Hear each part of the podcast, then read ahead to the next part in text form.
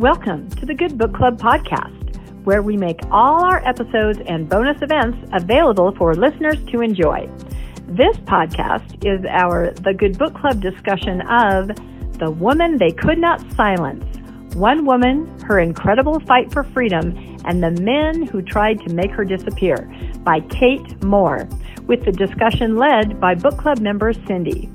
In this riveting true story, Civil War era housewife and mother Elizabeth Packard is placed in a mental institution by her husband because of her intellect, independence, and unwillingness to stifle her own thoughts.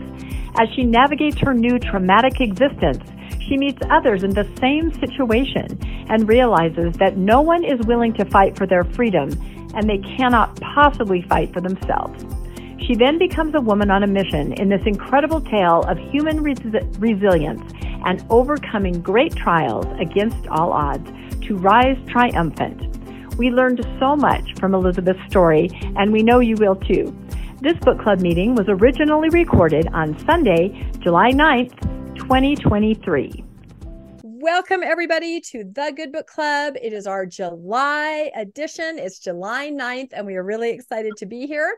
We have a couple slides to start out, and then we'll jump right into our discussion of our amazing book today. So we're going to start by reading our good, the, the, I can't even talk today, the Good Book Club mission statement. And we're going to have Landon read that. We always read this at the beginning of each meeting to remind us of why we're here and what our purpose is. All right. The Good Book Club was created to bring together nuanced Mormons, post Mormons, and others with a shared interest in Mormonism. We are introspective, critical thinkers seeking to learn, connect, and build relationships through the catalyst of literature. We welcome all who are searching for a safe space to share authentic thoughts, feelings, and ideas through open dialogue and shared experiences relative to Mormon culture. As we deconstruct previous beliefs, we encourage all to find happiness in the process of discovering new religious ideologies, spirituality, and life philosophies. Oh, thank you very much, Landon. I always like to hear that read. It means a lot. It took us a while to come up with it, but I think it really clearly states what we're all about. Um, just a quick recap. We had a couple little ad hoc book club events for those that are here in Utah. Um, we actually took a trip to Idaho to visit the backyard professor. There he is right there in the middle. We connected with some book club members, um, brother of Zelph and sister of Zelph, and some Mormonish viewers. Ron Jorgensen was there. So it was really fun. Um, and there's the backyard's, his backyard is incredible. Let's just say that. it was really, really fun. Yeah. And then on the 4th of July, um, Tom and I run or help run a big flag uh, ceremony in a canyon here in Utah County. We had uh, Jackie and Greg, Landon Book Club members, come help us with that, and it was really, really fun. So we hope everybody had a, a great kickoff to summer with the 4th of July, which was just passed. So coming up, um, we have the announcement of our book list for next year. Now, for those of you that don't know, our season goes from September to September. So August will be the conclusion of everything that we put together the year before. So what we did, we solicited categories. Everybody voted on that. We got the categories. Then we asked for book club suggestions. We had those rolling in through the last month. Um, we didn't get tons this time. So what we did is we took those, we took some of the runners up from last year. We kind of smashed everything together. We we ran them through the categories and we came up with this what i think is a pretty amazing list. We're not going to go over the whole thing right now. This is september to september. We're going to post this list on our facebook page on instagram. We're also going to send it out through email so we'll have a chance to look at this but it's going to be really good. We are really really excited about all the titles that you guys suggested so i'm really Rebecca, excited you might year wanna, you might want to explain what we're doing in September with the September okay, book. I can go over that really quick if you want to run back. Yeah, that's a great idea. So, in September of this year, there are several new books about the Mountain Meadows Massacre that have come out. We have also read some books in our book club in the past about the Mountain Meadows Massacre, and we just can't seem to talk about it enough. So we thought that September, because that is the anniversary on the 11th of the Mountain Meadows Massacre, what we would do is we would sort of have a mashup of Mountain Meadows Massacres books. pick your favorite. Pick one you haven't read yet. There's several ones there Blood of the Prophets, Massacre of Mountain Meadows, um, the new one, Vengeance is Mine by Barbara Brown and Richard Turley, Mountain Meadows Massacre, the original by Juanita Brooks. There's a new one, Convicting the Mormons, the Mountain Meadows Massacre. Some of these are written from a more faithful point of view. Some are written from more of a post-Mormon. Some are written for just, you know, right in the middle, never, never Mormon. Or even if you don't choose to read one of these books, read information about it. And we'll just come and have a really interesting discussion from all the different points of view. I think this is going to be great. And that'll be for September. Okay, coming up on Tuesday, that's two days from now, we have our The Good Book Club bonus event. It's kind of a mashup with Mormon book reviews and the Mormon Stories Book Club. Everybody's sponsoring it. This is the amazing Chris Thomas. His book is called Unexpected The Backstory of Finding Elizabeth Smart and Growing Up in the Culture of an American Religion. Um, he grew up as a faithful Mormon. He still is a nuanced Mormon. Um, his book talks about growing up in the church, like all of us did, but it's really about him finding himself at a very young age, 29, becoming the media spokesperson for the Smart family during the Elizabeth Smart ordeal. And it is absolutely fascinating to hear him discuss the backstory, the police involvement, working with the news networks, the newscasters. It is absolutely fascinating. I think all of us lived through this. Um, if you haven't read the book, please just come and attend. He's a wonderful guest, and it's going to be really interesting to talk about this topic for those of us that remember it and were impacted by it. So that's on Tuesday. Um, other books on the radar in the Mormon Stories Book Club that I help run, like I said, Vengeance is Mine. That is the next one we're going to be discussing. And if you read it, then you're all set for September too. So it's kind of a twofer. On the very back burner, of course, is Charisma. Um, under pressure that's dan vogel's book about joseph smith. It's a gajillion pages long and not on audiobook. So that's why we say it may be on back burner for six months who knows? But anyway it's a great book if you want to get it and, and kind of sample through that Let's see. Okay, our next. Do we have a slide about the Deborah Threedy event? That is one thing I just realized that uh, we may not have a slide on. So I'll just talk about that really quick. Coming up on the 15th, that is next Saturday, there is a readers theater that is going to be put on through the Entrada Institute, and you can access this live event through Facebook. It is a reading of a play called The Mountain Meadows, um, written by an amazing playwright, Deborah Threedy. We've talked about this before. Um, this play was put in, on in Salt Lake, and we were like, dang it, no one's going to get to see this.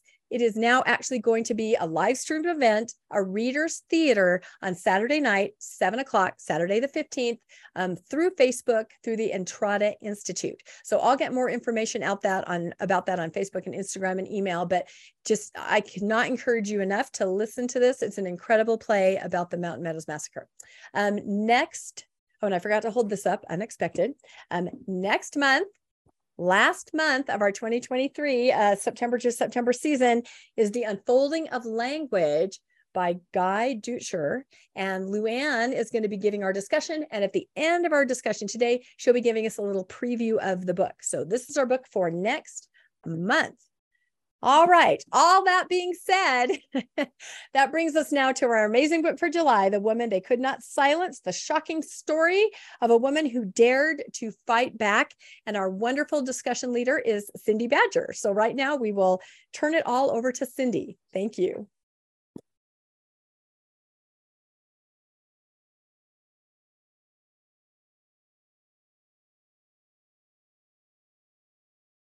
You're you're muted, Cindy.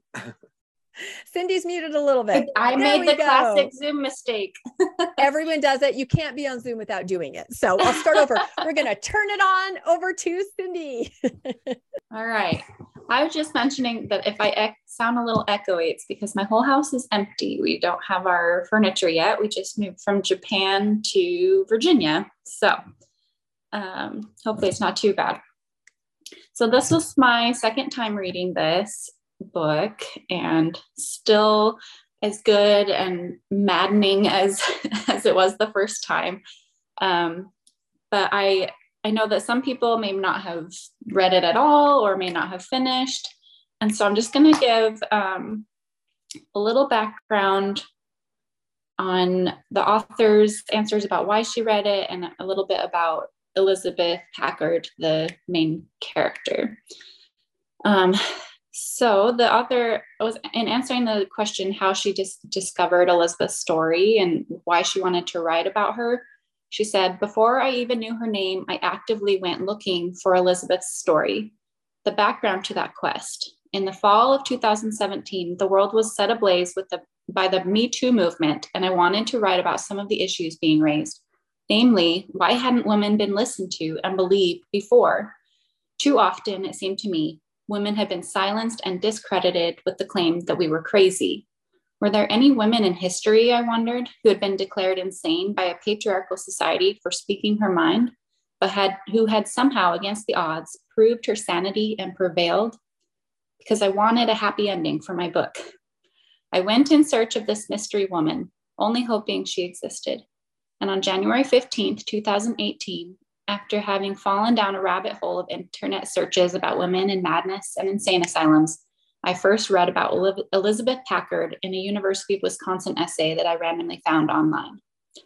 That first reference was just a single paragraph in length, but a few Google clicks later, having learned a little more about her life, I was hopeful I had found the central protagonist of my next book. I noted in my diary she looked promising, Yet it wasn't until I completed my due diligence reading the other books about her that existed at that time, so as to be sure that my vision for her story, a work of narrative nonfiction, hadn't already been published, I knew for definite she was the one. Um, and then just uh, another, the, this little bit about Elizabeth gives you kind of an overview of what she was like. Um, the author said, I think Elizabeth's strength, strength is absolutely remarkable. Ultimately, I think the bedrock to it was that she knew she was in the right, but even more remarkably, she maintained the confidence to insist on that truth, something with which some of us struggle. Her faith clearly helped too. Um, so, just a real quick overview of the book. Um, in the time that the book is set, Elizabeth uh, is a woman with no rights, basically. When married, went well, women in general uh, belonged to their hus- their fathers until they were married. Then they were their their spouses, and um, men could commit women to insane asylums for basically any reason. And Elizabeth, Elizabeth's sin was having an opinion and having religious differences with her husband, basically, and stating those and trying to raise her children in the way that she felt was right and teach them the version of God that she believed in. And um, and that got her into a lot of trouble, but uh, she also did, like the author said, just persevere and just stuck with what she knew to be true and truth. That she wasn't crazy, that she had every right to have an opinion and share it and and live her truth. So can't wait to talk about her with all of you and hear your thoughts. Um, so I just wanted to start with maybe just like general thoughts. Like what, how are you all feeling after reading this?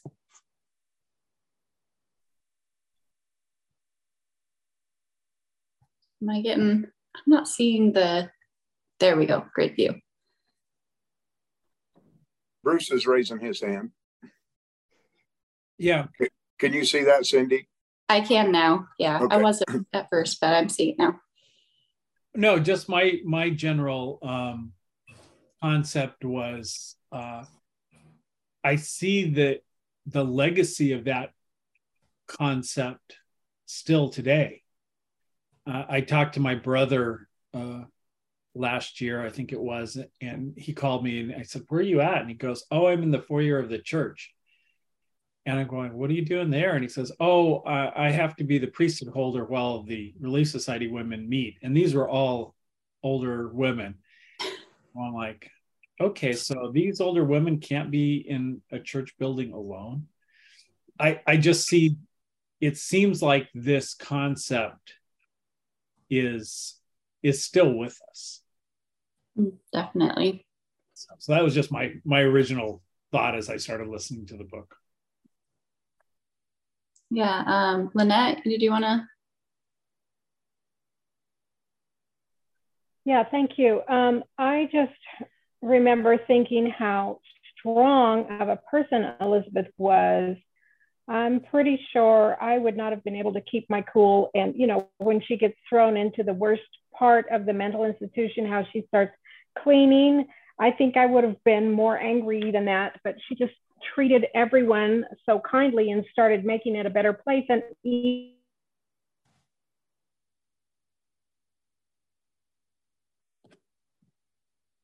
think she froze up.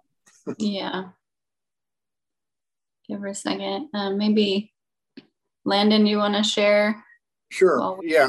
Uh, I I was shocked when I first read it that I I had no idea that you could just put somebody in a mental institution with really no evaluation from the doctors. It, it was almost like uh, that a husband could just put his wife in jail if he wanted to, uh, simply by saying that she was she was nuts. And uh, you know, I think I think all of us would put our spouse in jail eventually if we had the choice for at least a time. But uh, this was just horrible. And then the fact that she was completely sane and had no way to get out, and no matter what appeals she made or whoever she appealed to, it it kept falling on deaf ears. And she was clearly lucid and very. Uh, uh, she, she, she well well spoken, well written, and even with that she couldn't get out that that was as i read through it that was the surprising thing to me is that she basically had no no way out as long as as long as the doctor or her husband were willing to keep saying she was insane uh, she she really had no leg to stand on and that was just horrifying. It felt like like you were just trapped you know uh, right. You know they use the word unnatural behavior right? So they had like that idea of what a woman should act and and she wasn't acting that way that oh she's she's hysteric she's crazy. Um let's see. Is it Rhea? Is that how you say your name?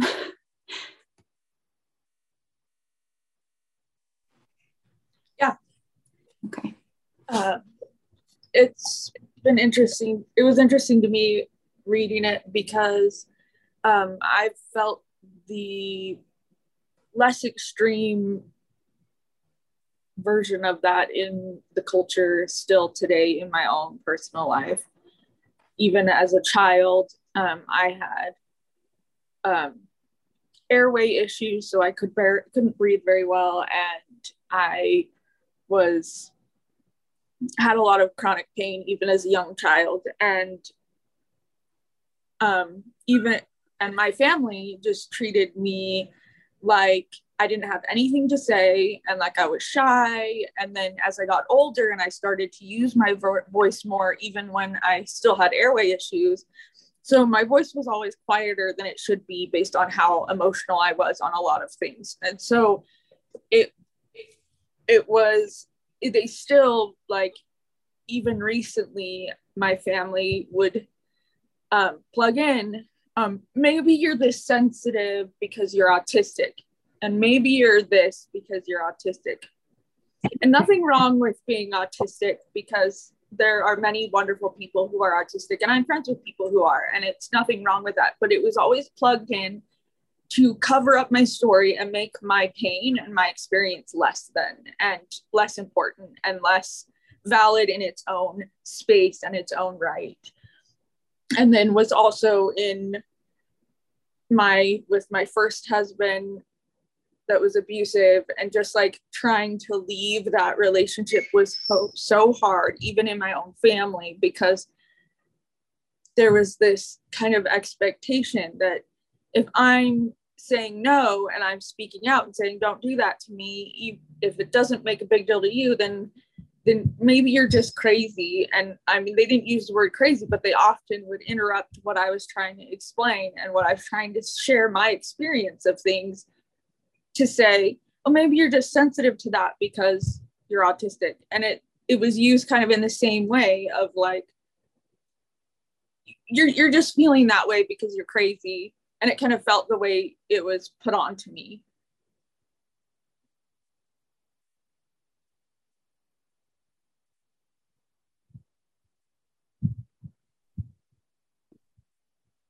You're muted, Cindy. There we go. Um, yeah, so I just was thinking about how your, you know, your truth was not being acknowledged, and um, like you know you. And that was being ignored and denied by the people who should have been supporting you. And it was the same thing for for elizabeth. There were people in power who could have stopped all of this um, but they ignored her and and stuck to the narrative that her husband had had written about her. Um, i think laura has been waiting for a little while Okay, great. So some of my thoughts, um, it I just recently again came across the quote from Packer from 93 that he said the biggest threat to religion is feminism, the gays, and intellectuals. And I'm like, well, I'm at least two of the three of those, right?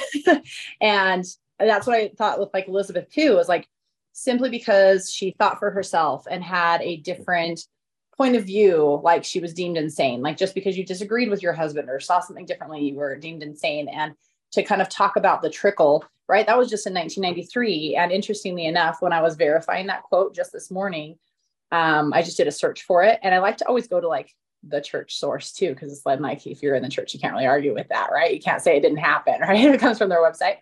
And so when it was on their website, it was actually published in 2015 as part of his obituary.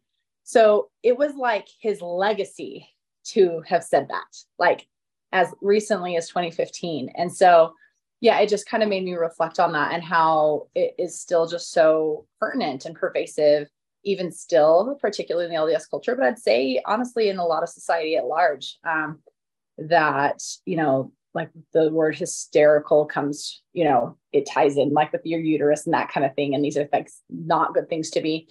Um, one other example is a podcast I was recently listening to, and it was um, long story short, these women who were doing IVF treatments, and the nurse was stealing the painkillers and uh, the pain medication. And so they were experiencing all the pain of this procedure.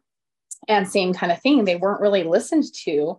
They were kind of just ridden off like, we're doing the best that we can. Like you must just have a really low pain tolerance, or you just must be um, intolerant to these drugs, or you, you know, calm down. There was a lot of calm down. And I think that again, that all still plays into what we're experiencing, you know, nowadays. Um, one thing I like to do when I read books, especially historical, is I try to take myself back to that zone and like recognize that who I am is also a product of the time that I grew up in. And so, though I feel that I am like a strong, outspoken woman who would stand up for myself, I think that it was particularly incredible that Elizabeth was able to pull that off, being that she was also the product of her time. Um, because if you if you plot me back in that time zone, I don't know that I would be that amazing um, and that brave as she was. And so, I don't think. I mean, I think even now, as we stand up for ourselves and everything, we're kind of can be heroes, right? But particularly given the time and the culture, she was just so incredible. Like she's one of my favorite people now. So I loved reading this book. Yeah, definitely like a hero. I don't know how she she just kept going.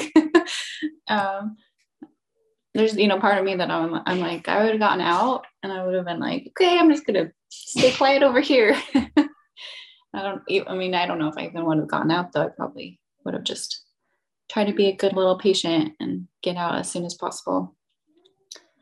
Um, one of the things, so the author's website, if you're curious at all, she's got like a reading guide on there.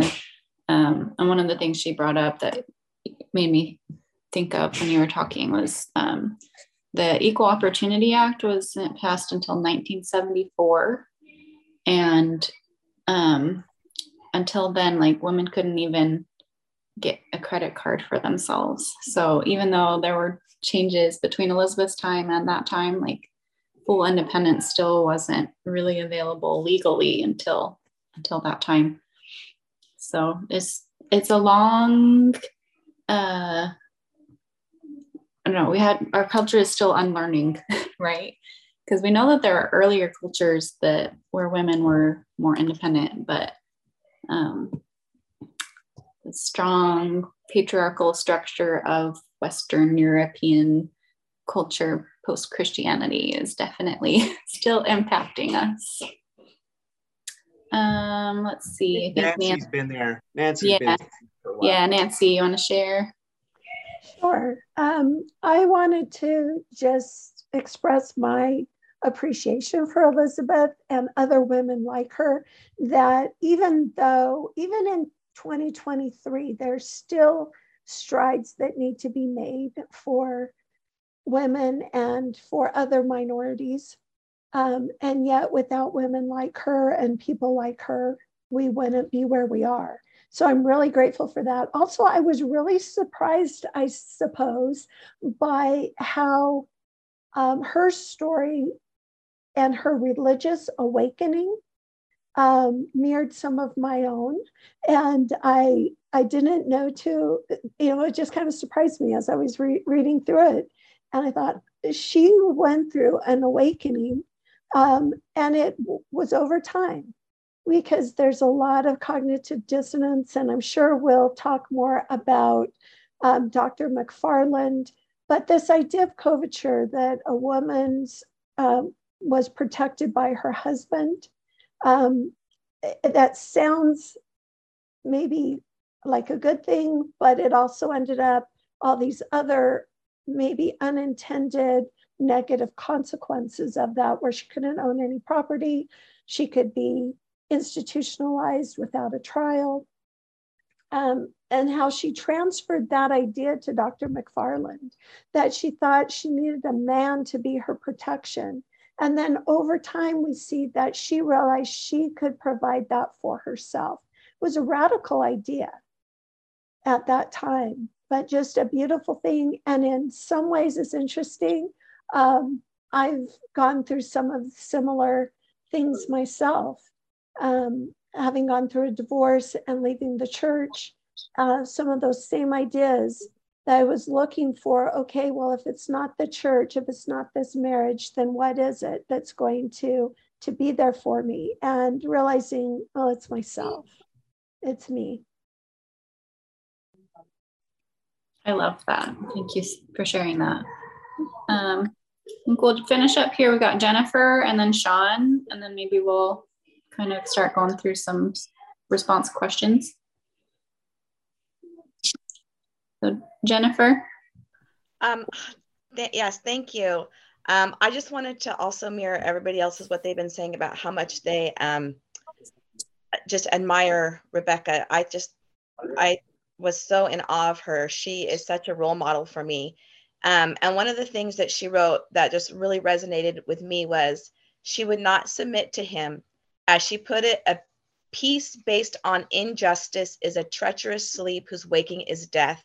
Your honor lies in waking out of it.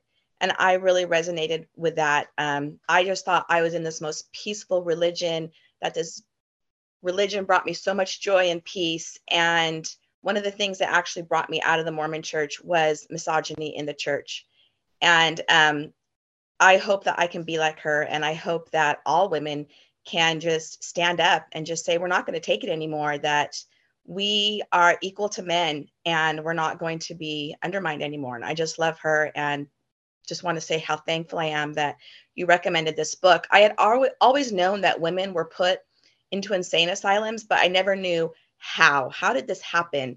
And so I just really appreciate uh, reading this book, and I really appreciate Rebecca. She is a badass that I want to be like. Some that I want to be like right now. So thank you. Um, I really love what what you shared, but also I wanted to point out too, because yeah, like um, women in, and women women's role within the church and like the eternal scheme of things um, was one of the big reasons I left the church as well. Um, you know, polygamy in particular. Um, but one thing that I think is so important too is that, like, yes, like she was independent and doing it, but she had she had to have the help of men because it was a men, you know, a man's world. And so there were men, legislators and lawyers and doctors that supported her along the way. And I think it's so important. Like we have some really great men here in the group who are, you know, doing that work too. They're because women can't do it by themselves. Like there have to be good men who are willing to share power and speak truth to power in uh, realms where you know women's voices won't be heard. All right, Sean, let's hear from you. Hi, I'm Sean coming to you from Southern Michigan. Um, I'm really grateful for this uh, this reading assignment. This is one of those books where it's just completely off my radar, and I probably never would have thought to even pick it up and read it had it not been for the the book club. But uh, but Elizabeth has become one of my heroes. Um, she was a force to be reckoned with, and it was that that very fact that she was a force to be reckoned with, which was considered insanity. And and I look at my situation. I'm I'm I'm PIMO, so I'm physically and mentally out. So I'm still active, uh, attending church and whatnot. But I think that if I were to start speaking my mind the way that Elizabeth you know, gave the example of speaking her mind, that people would think I would belong in an insane, insane asylum. And and so I, I, I understand better after reading this the fear and the you know the risk and i mean i recognize my privilege um, but it's real and it's something that that i wrestle with all the time and uh, this just kind of helped encourage me and give me a little uh, courage to uh, to maybe speak up a little bit more and uh, and say what I think and and not consider myself crazy, but you know, not worry too much about what other people think either.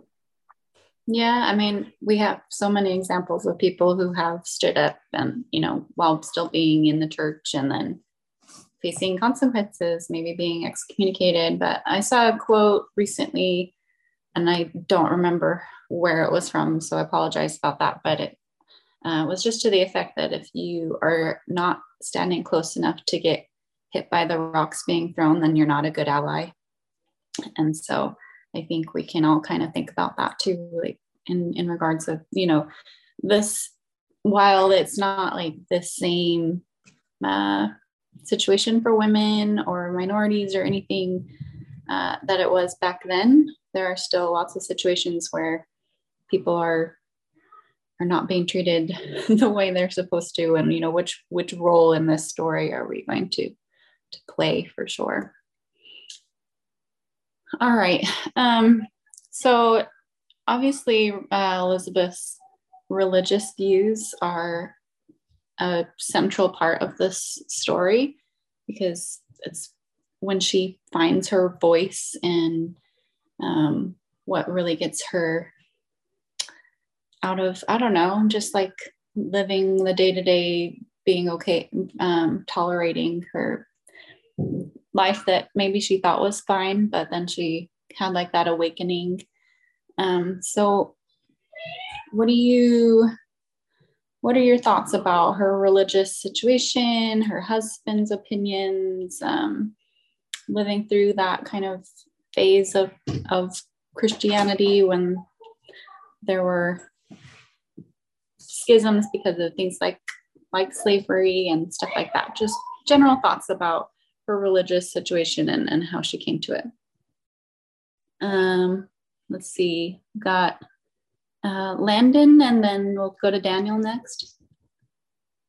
All right, I cut in line in front of Daniel.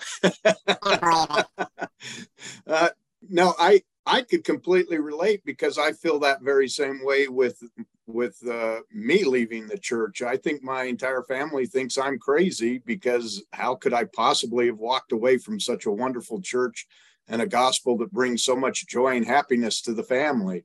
Uh, my my mother has told me that you know a couple times that you know uh, she uh, she hasn't said it to my face, but she's told my sister and that that he's an apostate. He's just read too much and has too much knowledge. He's overthinking things, and uh, I think the rest of the family, you know, points to their kids and says, "Oh, this is what happens," you know, when uh, you know your uncle Landon he, uh, he he went out and stepped out, and you know this is what happens to you you when you lose faith and all of that. So, I I I could I think my family might do that to me if if they could.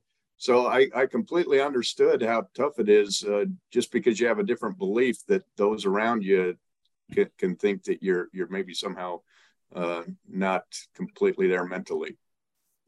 Yeah, I remember. So I had a, a good friend at BYU. We took a um, we took a class together. It was, and it, we went over, it's a uh, psychology class, but we went over like all the, or philosophy class, sorry, not psychology, philosophy class. And so uh, we had a lot of fun in that class together. He and I both were really into philosophy and like, you know, the meaning of life kind of stuff. Um, and then fast forward, he, I, I, stayed friends with him and his wife, and um, we had our firstborn kids around the same age, and we would visit each other when we were passing through the country and um, and things. But he left the church and i remember thinking like oh man he just reasoned his way out of the church. He just you know he was too into his intellectualism because i knew him and knew that that was like his passion. And so that was you know my thing was like oh that must be why. And i'm sure that there are people now who are saying similar things about me. So that's really fun right? All right uh, daniel do you want to yeah. Um, to me, one of the worst, one of the worst aspects of this whole thing uh, is that, that happened to her. her Daniel, you're Daniel, something's wrong with your. Yeah, you sound like Mickey Mouse. Uh, on, on stuck up some helium. Are you doing helium again? nope. No. If you want to type it in the comments for now, that, and we better now. Rochelle, there, there you go. There we go. yeah, something weird is happening. There we go. Uh, there we sorry. go. Um, to me, one of the worst things that happened in this book was to realize that a lot of the impetus of this was money. Um, that aspect of it, that she had different views, more liberal views about religion and God and, and all those things. And her husband seemed to be kind of okay with it initially. But then there was someone who gave him a bunch of money and had more conservative views and said, basically, you need to shut your wife up. Like, you know, I'm giving you all this money, shut your wife up. And that her, Elizabeth's husband did this largely for money. And that was really so sad, but kind of understandable. You know, like, you know, they always have the saying when you want to get to the root of something, follow the money. And, you know, what, what's the root cause? And unfortunately, with religion, as we've seen in, in our own past religion, a lot of times it's really about the money, which is really sad. Yeah, I mean, she was threatening his career by, you know, because there was the schism in the in the congregation, and um, he was going a more conservative way, and she was leading people to a more progressive idea of Christian Christianity. And yeah, that was uh, one of the other book club I was in. I remember one of like just the poignant comments that someone made, like, why didn't he just like talk to her about his job, you know, like this is my job. And maybe they could have figured something out together, but it was all like he was so solid in his little patriarchal brain that he just had to, you know, have it be his way or the highway. Literally, I mean, literally.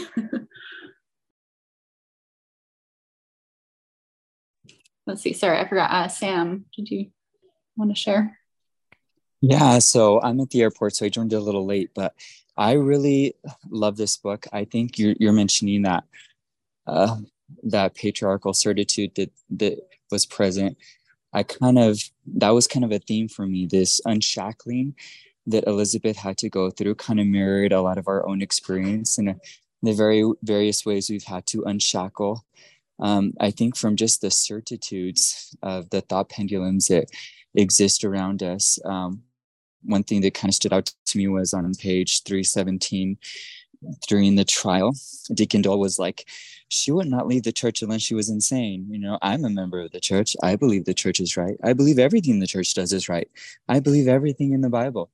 And so um, there was this certitude and you could see that in um, in dr mcfarland and the he was just so sure of her insanity and despite all the evidence he was he never questioned himself and i think that sometimes uh, in having to fight against the certitude of those around us respecting their own certitude but then being able to unshackle from that so that we can find our own values and our own truth Um, I love on page 157 where she says, She feared nothing now but God. She was not afraid of men.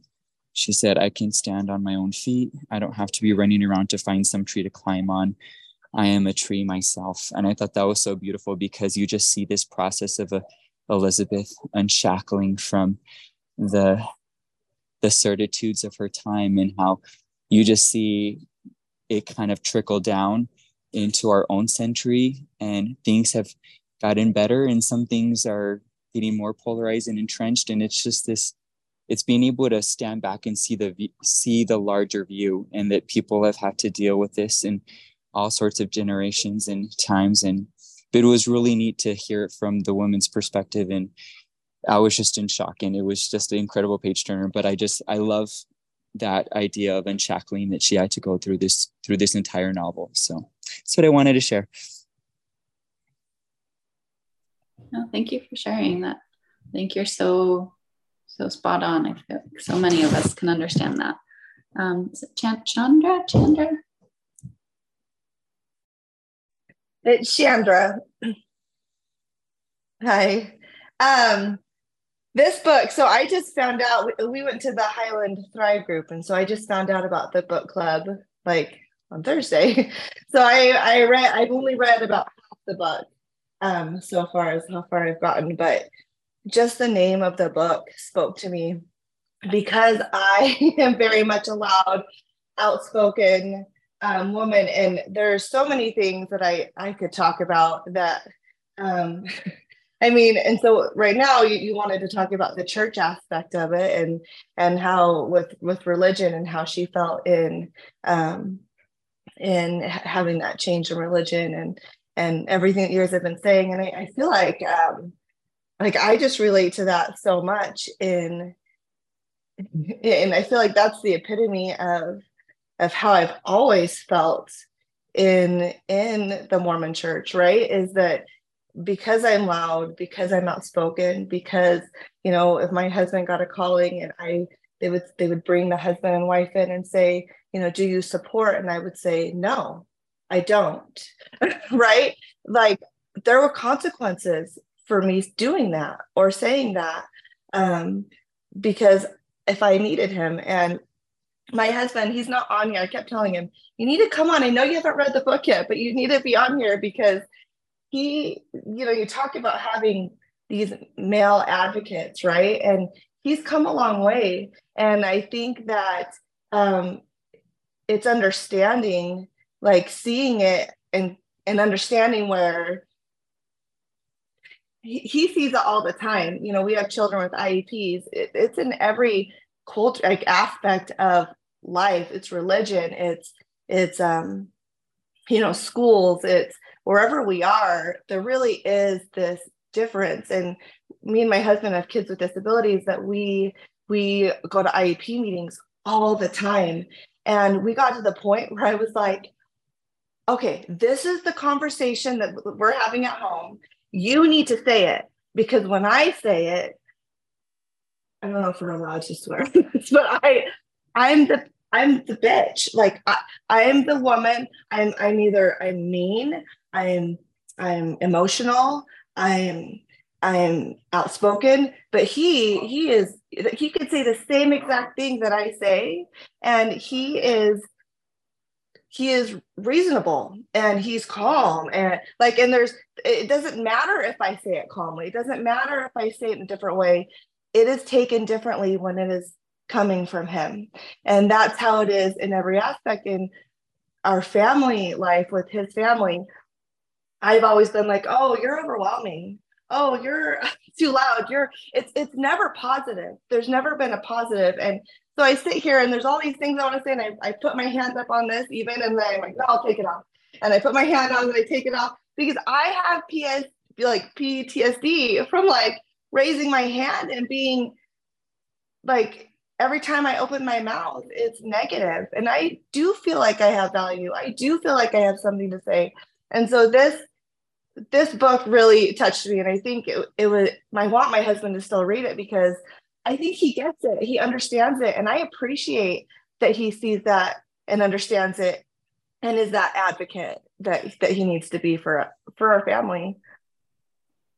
Yeah, I mean, I my husband my husband's in the Air Force, and um, we've lived on base um, since he joined almost ten years ago. And whenever I need like to know that something's going to happen, if it's something that he can do on base, I'll have him go you know during the workday because then he's going in he's the active duty member he's the sponsor um, he's in uniform like people take him more seriously versus me like there's like this culture in the military they call us they call women dependas sometimes and like you know that we're selfish we were asking too much things like that and i'm like like i'm not that person like i did not marry my husband for tricare i promise but I, I, I do have rights and i do you know my family has rights and and it's okay to stand up for those rights so yeah it's really hard sometimes. Uh, Bruce. Yeah, along those lines, um, when I started working, you know, this was 40 years ago at a large insurance company, and I was brand new. You know, I've been around, I've been on a mission, been around, you know, university a long time and stuff. So I wasn't completely new, but somebody was talking to a lady who was training me, uh, an African American woman, and this guy goes, I want to talk to the president of the company. And she just calmly said, okay, um, I'll have somebody from his office give you a call. And then she just turns to me and says, call the guy back and just tell him the same thing I told him. And I called him back. And because I was a guy, and I said, nope, this is, you know, this is how the contract works. He accepted it. You know, he was speaking with a much senior more senior female minority and could tell that and wasn't taking it. But when they put the new kid on the phone that could speak a little authoritatively, uh, one of the things that a mission helped, you know, give confidence on. Yeah, and and I'm just going like, boy, you know, th- what we're seeing in the book is still pretty much all around us. So that's my thoughts. Yeah, um, I was just thinking about how she, um, like she said something in her presentation to the board um, about the the Holy Ghost being female, um, and how they like reacted so hugely to that. But then you know the author gave context about how that was actually not that unusual of thought process that that was you know something that had been talked about by religious philosophers before and still and um and i you know but it came from a woman so of course that must be a sign that she's insane.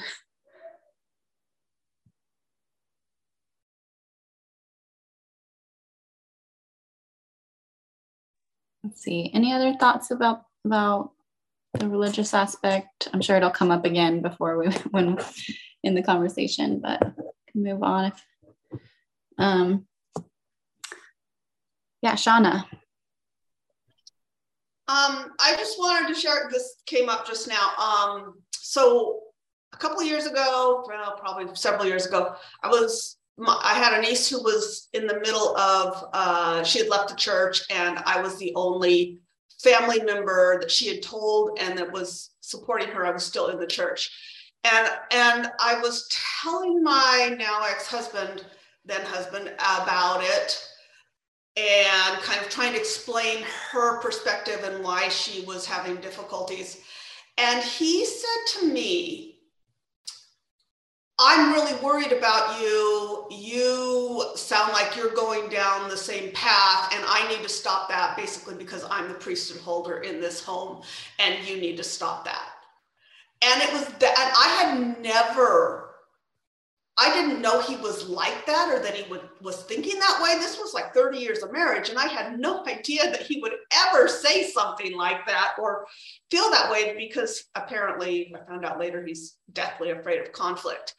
Um, and I was so shocked by that that I just shut down and wouldn't say anything to him um, about my own faith issues uh, for years because because of the way he reacted it just blew me away that he took such a patriarchal perspective on the whole thing and was telling me that i was not allowed to think that way it just it, yeah that was that was the beginning of the end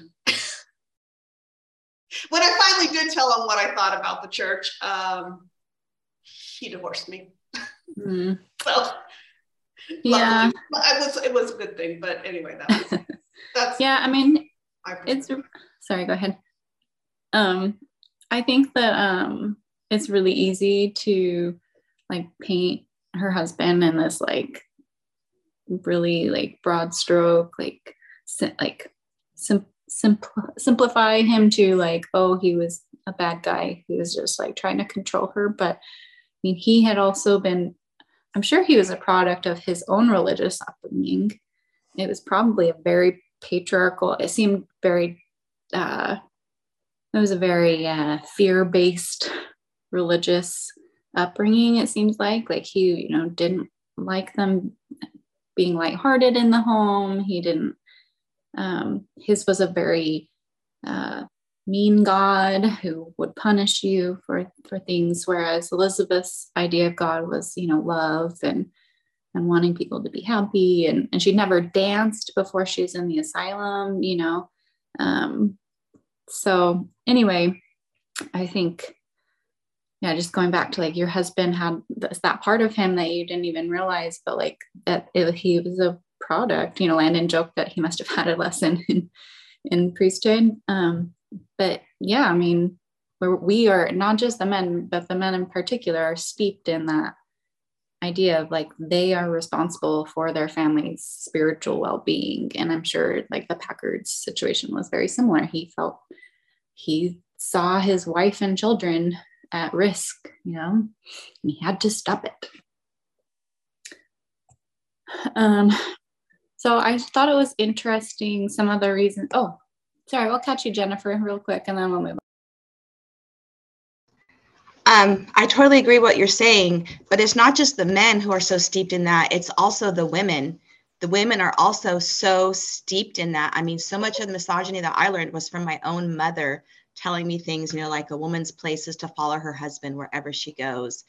And um, it just, I, I hope that by me leaving the church, somehow we can I can be an example to others that it's not right. And I just wanted to add that it's just not the men, it's it's also the women too. Because we've been so conditioned. I know everyone here is raised in the church. We've been conditioned from the moment that we were born that men have the authority and that we have none. And um, anyways, breaks my heart. That's my husband agreeing with me. If you were watching, my husband's putting his thumbs up. So thank you. Let, I just wanted to add that. That was my thought. Thank you. yeah yeah all right chandra we'll let you we'll let you finish that thought off Thank you. So absolutely, like I loved what you said because that me, me and my husband talk about that all the time. Like since we've left, I talk about all of these like grief and losses that I feel from like you know he had this plan, we had to follow this plan, but the conversation that we always have is, but it wasn't your fault. like I followed that too because I that's what I thought that we I was doing. I thought that I was making my own choices. I thought that I was being independent. I thought that I was doing my thing.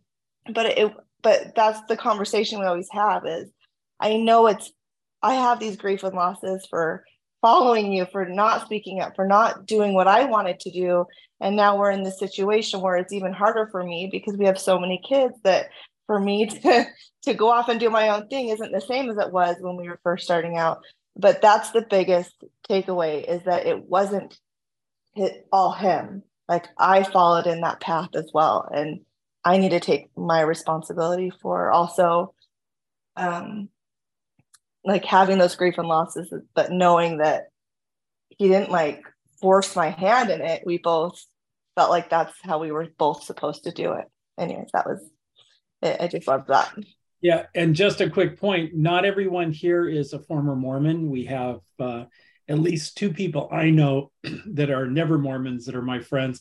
And Karin uh, serves the purpose of being the what the fuck response when she hears all of this stuff because uh, she and she and Jeff are are, are friends um, that come to the book club regularly, and they don't come from a Mormon background, so they can give us a little perspective at times. I love having the never Mormon um, voice in a conversation. I I was in a in Japan on base. We had a an ex Mormon support group that was pretty great. Um, and we had an ex evangelical join us because there wasn't something similar for her. And um, I remember the first night she came and we were all swapping stories. And she's like, I thought my background was crazy, but Mormons are nuts. so, anyway, was- just, just to, yeah, Karin, are you, are you wanting to say you're you're muted, Karin?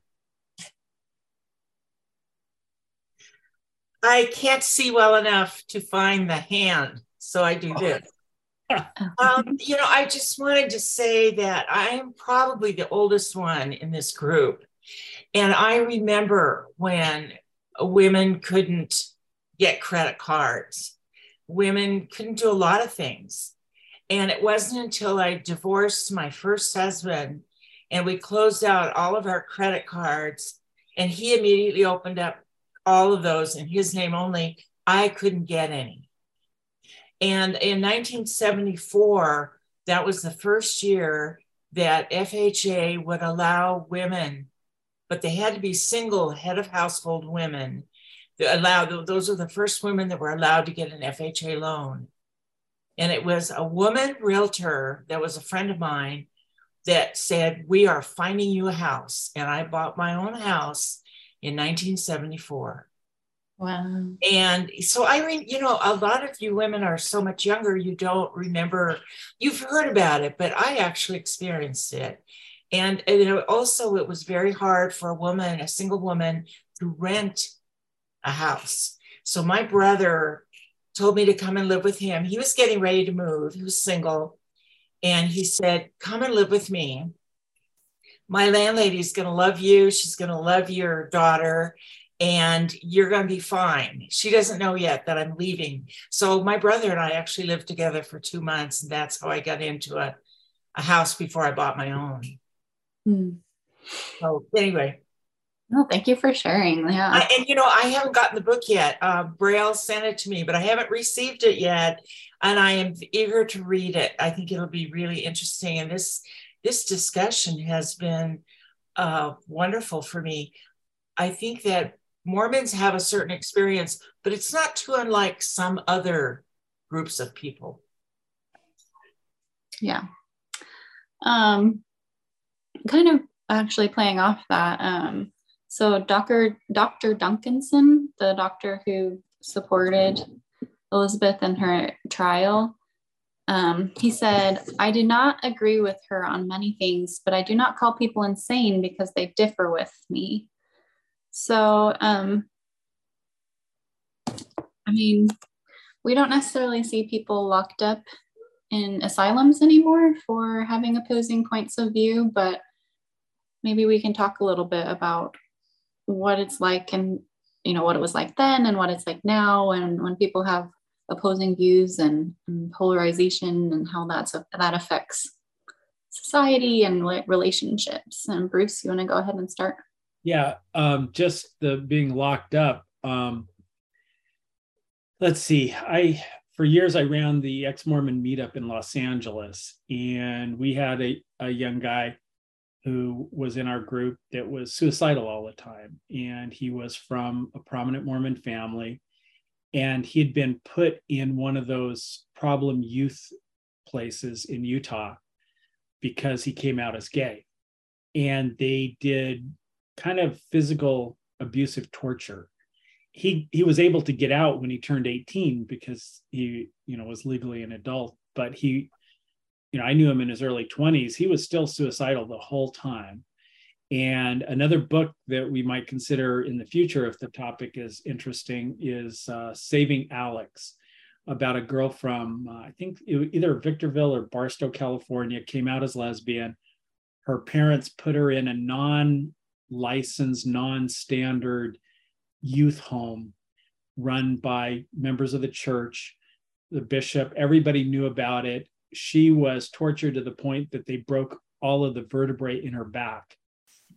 And finally, um, somebody at school got her hooked up with a lawyer. And this was just a few years ago. Uh, another really interesting read. So when I was listening to the book, I'm going like, okay, this is still going on for certain people in in the world, and it, I find it just kind of interesting that the asylums tend to be very common in Utah, to where they're putting people. I mean, the documentary on Paris Hilton being shipped off to one of those places. So that, just some of my thoughts where I'm going, yeah. okay, this is still going on. Yeah, that's true. I mean, the the term crazy or mentally ill um, is used often to discredit people, um, and especially, you know, like you mentioned, like people in the LGBTQ plus community, um, we see that a lot now. That's the argument, right? That these people are deranged or they are confused or you know this is a mental disorder we need to treat it not like support their dysphoria um, things like that um, so i think that that's a really great point because yeah i i had a friend in high school who was um, he was put in the utah boys ranch which was really close to where i lived because he was gay and you know they're trying to cure him i would love to announce that he is now living his best life as a gay man, as handsome boyfriend. They're in New York right now, enjoying like their life. So um, I'm glad that he's been able to, you know, recover at least part part of the way. I, I don't know what kind of day to day, you know, consequences he faces for the time that he spent there. But yeah, he was locked up and they don't didn't treat those boys very well. I know for a fact. So Um, but like, uh, are there other, situations where people, you know, just try to discredit each other as crazy um, just because they have a different point of view? Maybe it could be politics, could be religion, could be anything like that. Like any thoughts that come to mind?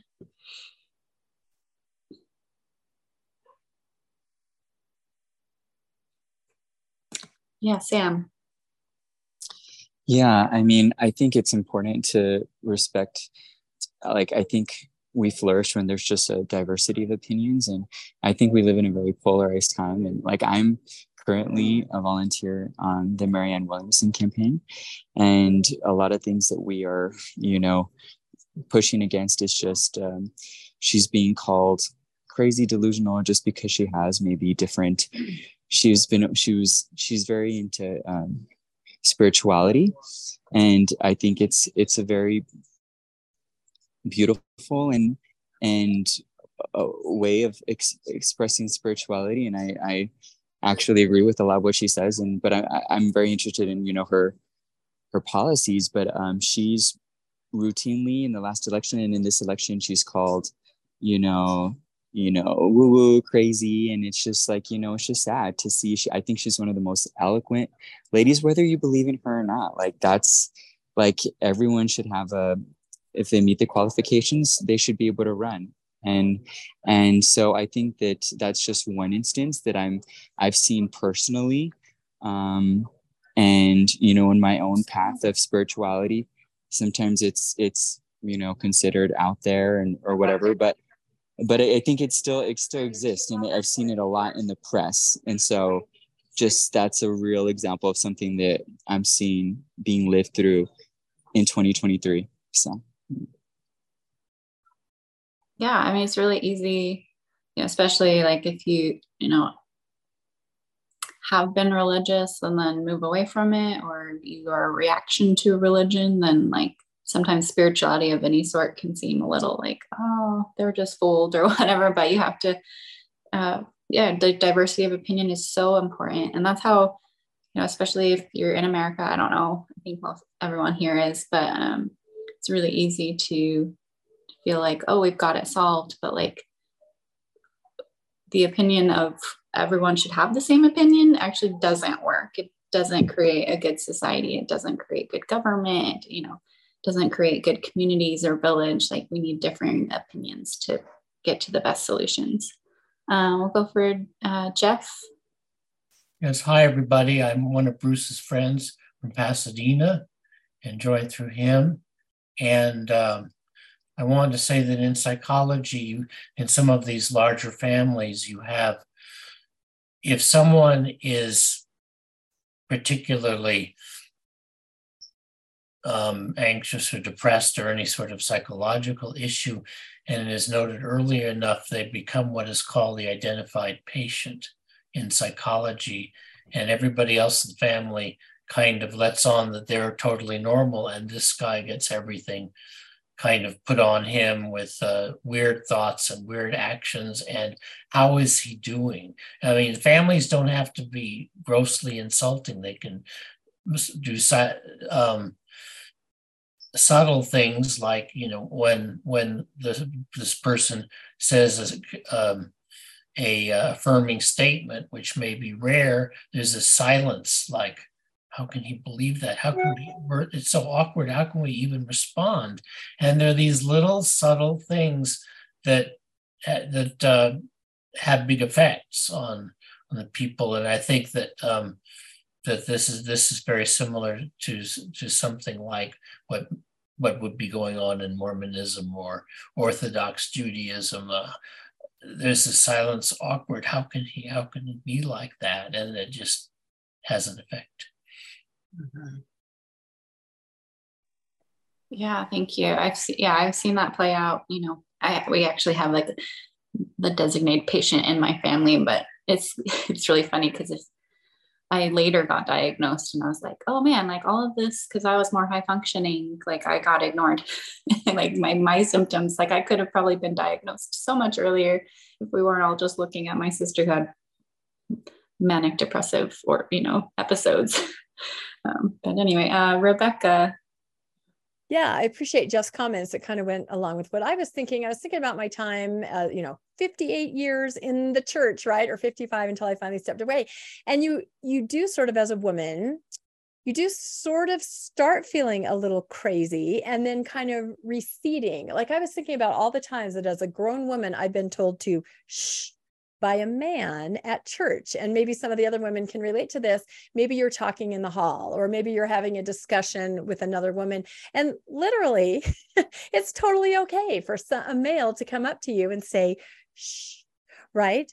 You also face the situation. I've told this story before where you don't have power or authority. A child who's a male has more power or authority than you do there was a time when I tried to go into a room for my youngest son's ordination. It was a it was a 12 um, year old class for those of you that aren't aren't LDS um, of men boys. So my older sons, my husband, they all walked through the door, and then one of the leaders said, "Oh no, stop! You can't come in." We're going to have some business and then we'll let you in. and I'm thinking, okay, I'm older than everyone in the room except for my husband. And I'm not allowed to go into the room because I don't have that authority. And you'd make a comment and you make a comment, they let you talk, and you definitely get the sense that they let you talk. And then it's just sort of like Jeff said, the silence. Hmm okay and what did you think brother? You know and maybe these are extreme examples but every single one of these things has happened to me as a woman and i can only imagine to many women in the church. And so eventually you just first maybe you think okay am i you know is there something and then you just realize no it's the way it is and you sort of recede and you stop trying. Well in elizabeth's case of course she didn't. She never did you know eh, which is which is what's amazing about her story and it makes me think back and go god could i have tried harder? Could i have fought back? Could i have been different? Could i have been more vocal? In my case i didn't. I just completely receded and as elder ballard said put on a little more lipstick right if you're not familiar with that quote Elder Ballard said, We love to hear our ladies' voices in the church. We love it. We appreciate what they say. Of course, not too much, ha ha ha, and put on a little lipstick, you know. And so to me, that's kind of the bottom line. And that's why a lot of women's voices eventually just recede because as they said, if there were 3 million women in the church, but no man, there would be no wards. There's no authority there. So I don't know if other women have experienced that kind of thing, but especially back in the day, because I'm a little older, that's just the status quo. It is how it is. So this book made me go, dang it, why wasn't I more like Elizabeth at the time? But those are my thoughts. Uh, we can't all be Elizabeth. we can't all be Elizabeth, but we can certainly learn from it and go forward. That is the lesson here for sure. Yeah. Um, Melissa. So I was having a conversation with my husband last week, and he just said, You are so much more angry now that you've left the church. And I'm like, Yes, yes, I am. But I don't necessarily like in the church, we're taught that anger is like this bad thing to like squish down and you don't want to have anger. But I find anger now, like when Rebecca was telling her story, I was like, ah, it just it makes me rage. It, way to go, trigger me. No, like hearing stuff like this before I would have ignored it, and now I'm just like, no, this is not okay, and it is okay to be about things that are harmful, that are toxic, that are hurting people. It is okay to be angry about those things because I shoved it down and ignored it for so long. So, yes, I am more angry now because now I'm letting myself see it and experience it and feel it instead of just shoving it into a little box and nice. I'm I'm not playing nice anymore. I'm feeling my feelings. I'm experiencing my emotions and I'm not okay with what is going on. So, yeah, all the anger all the time now.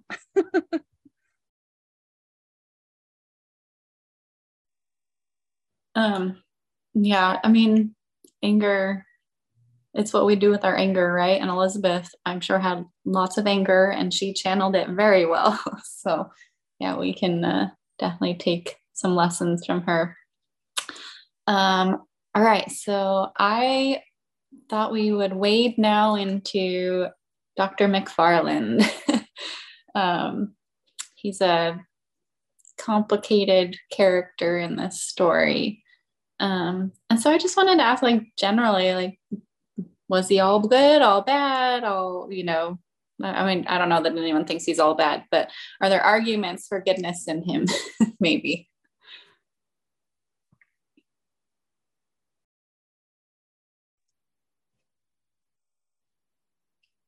Do we have hands? I can't see. Uh, all right, uh, Bruce and then Sam. I guess my just my basic thought is he was a person of his time within the power structure that he was kind of on top. And the same concept comes when you're going like, does the Q15 or the top 15 leaders of the Mormon church believe the crap? They're in the power structure, they've got perks and position and status that is keeping anybody from saying, oh, you know, this is bullshit, I'm going to leave and stuff like that. So then you kind of have to cut people slack for what, you know, the water that they're swimming in. But then also at some point, you've got to say, no, you've got to make changes. And, you know, where oh, she was brave. I think we all need to be more brave. And then we all need to be analyzing okay and where am i being the kind of abusive controlling person in all my relationships just kind of a couple of my thoughts i mean um like you have enough people tell you that you're the expert then you start to believe it right? Um sam. Yeah so dr mcfarland was one of the more interesting people. Um, of course elizabeth was number one but when i read in the back how he the doctor was even more sinister than theophilus than her husband and then i started reading the book and i'm like hmm because at first he didn't seem like such a bad guy compared to what she had come through and then you just see the layers being pe- peeled off more and more as the book progresses. And it's this sinister of like of a darker kind. It's not just always in your face but it came back to bite elizabeth and luckily she was able to bite back. But it's almost like this tyranny of his own um confidence you know? And he he was so dead set that he was doing it he had this the superiority of you know i had to be like the quasi husband for all of these women you know and it was just i was just in shock. Like it like it was such an eye opener for me. Like i'm so happy i read this but like i like and you know because i was really like i was like well he doesn't seem like that bad. But then as you get through the whole book you're like oh my goodness. You're just you know you felt all that the anger towards him. And i was thinking you know it, it's crazy he, he actually thought he was doing good. And he he always considered her insane. He always he he had blinders on. And so it made me think that the tyranny of his own certitude. And i was like how are my thoughts? And i'm having to like take a, a, step back whereas i'm trying to like analyze like separate myself from my thoughts and whether it's um, shame or anger or whatever like i'm quickly to forgive myself and it's like i am not always just my thoughts. And it's like am i making the highest decision i can right now? Because there's so much mixed signal like there's so much messaging and programming that we all have just by being alive on this earth you know? And so it's like it's it's making me want to you know not like overthink everything to the point that you can't live in exact you know but like but that you just take a step back and think i'm like is it my programming talking right now? Is it this? Is it that? And just because you know these things still exist within society and within us and everything. And so i don't know he was from a psychological point of view was he was a very fascinating character for me. So i just wanted to share that.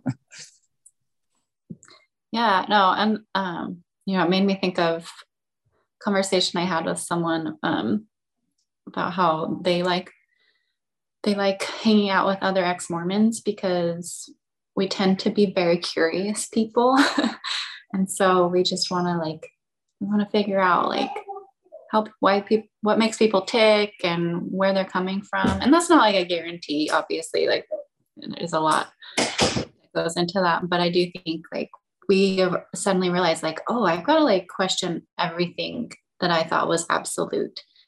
And so i i I feel like when I meet new people, and even if they have different like religious views or political views or things like that, like I really want to learn, like, okay, like tell me about that. Like, where did, how did you come to that? And things like that. And I think that um, he was the opposite, right? Like he had this preconceived notion, and all the questions he asked her were just in his uh, attempt to confirm his his uh, hypothesis that she was insane. Any other thoughts about Dr. McFarland?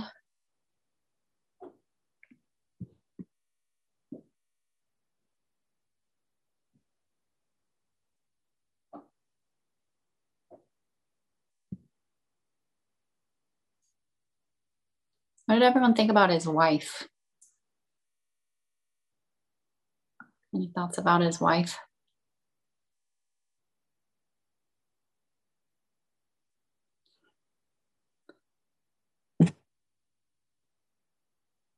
It's okay. I taught Sunday school. I can wait. Just kidding. I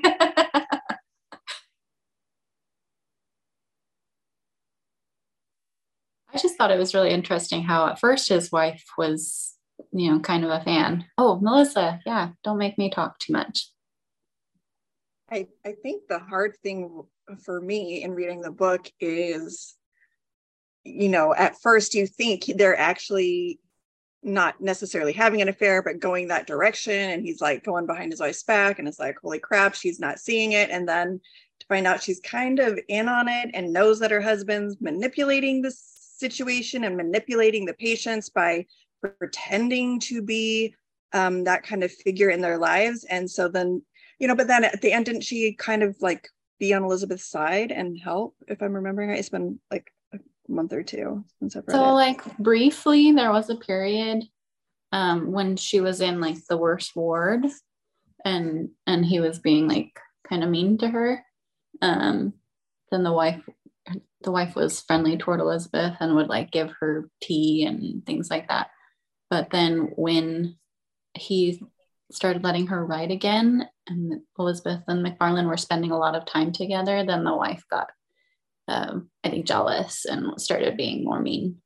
I don't know. I I just at first I felt bad for her, and then I was kind of like frustrated with her too. And but I mean, again, it's you know the water they were swimming in. The wife is submissive and you know lets the husband do whatever he wants, and she you know needs to be protected by him, so she puts up with whatever. And so it was just kind of like, I mean, I get it. It's the water they're swimming in. It's the time. It's all those things, but also it's like, come on, girly, get a backbone. Tell him no. You know. So it was it was hard it was hard. Yeah, and I think um, his his behavior was also reflected. I don't know, like you get a certain type of person to work in that sort of place. Um, and we saw that become even worse with like the labor shortage uh, during the war, and they were just getting like they were desperate for people to work in the wards, and they started getting people who were more like abusive and and I thought that that was really interesting because you know I'm, I'm actually starting a master's in social work right now and you know one of the things you really have to work on when you uh, are entering that sphere is understanding like where people are coming from and making sure that you're not putting yourself as like the expert on that person's life and and um, I'm trying to like lift them up rather than like boss them around. And so, like, that was obviously not the kind of person that they were getting to, to help out there. Uh, yeah, Bruce. This just came to mind when you think about the um, what filters for people that go into different jobs, like you know who who manages an insane asylum and how what their motivations and rewards and punishments are in in dealing with everything. The thought comes back to who rises up in the church. And i think the term is church broke. Um you know a person who expresses their own opinion is not going to move up through the ranks and it's people who you know toe the line and show deference to those above and you know talk themselves into or believe the narrative and stuff. And i i would think in you know with mental institutions and probably a lot of our institutions it's like who who wants who really wants the job of being president of the united states? I mean that's gotta be you know you, you take a look at at a president when he goes into office and then when they come out and they have just aged terribly. So yeah, the, the concept of church broke when you guys were talking just kind of came to my mind. Yeah, I mean, and back then, like he didn't really even have to have actual credentials. like he just like was able, he just, hey, I'm interested in this, so I'll be I'll be in charge of insane people. And, you know, he just set himself up as an expert. And for some reason, that was okay. like, um, and I do think, like, when people, we don't value the work of the like the, the lower people in in the insane asylum i think it's still a similar situation with uh, psychiatric wards and things like we don't value those workers enough because they are they're not necessarily like specially trained like they're just uh, medical aides typically and they don't get paid well they don't get treated well. I mean it is an insane asylum like or you know back then and like now it's you know a psychiatric ward.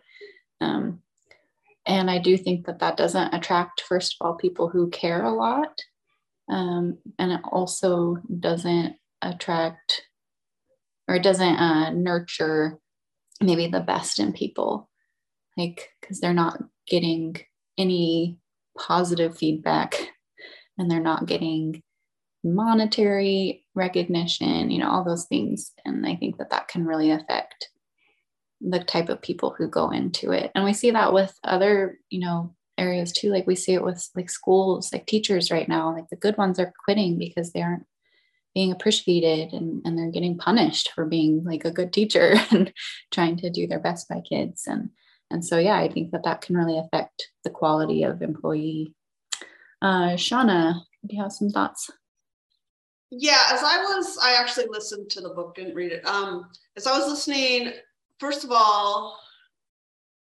when she was going for hit, when she was, you know, for lack of a better word, loving on Dr. McFarland, whatever his name was, the doctor. Um, I just wanted to scream, "Don't trust him!"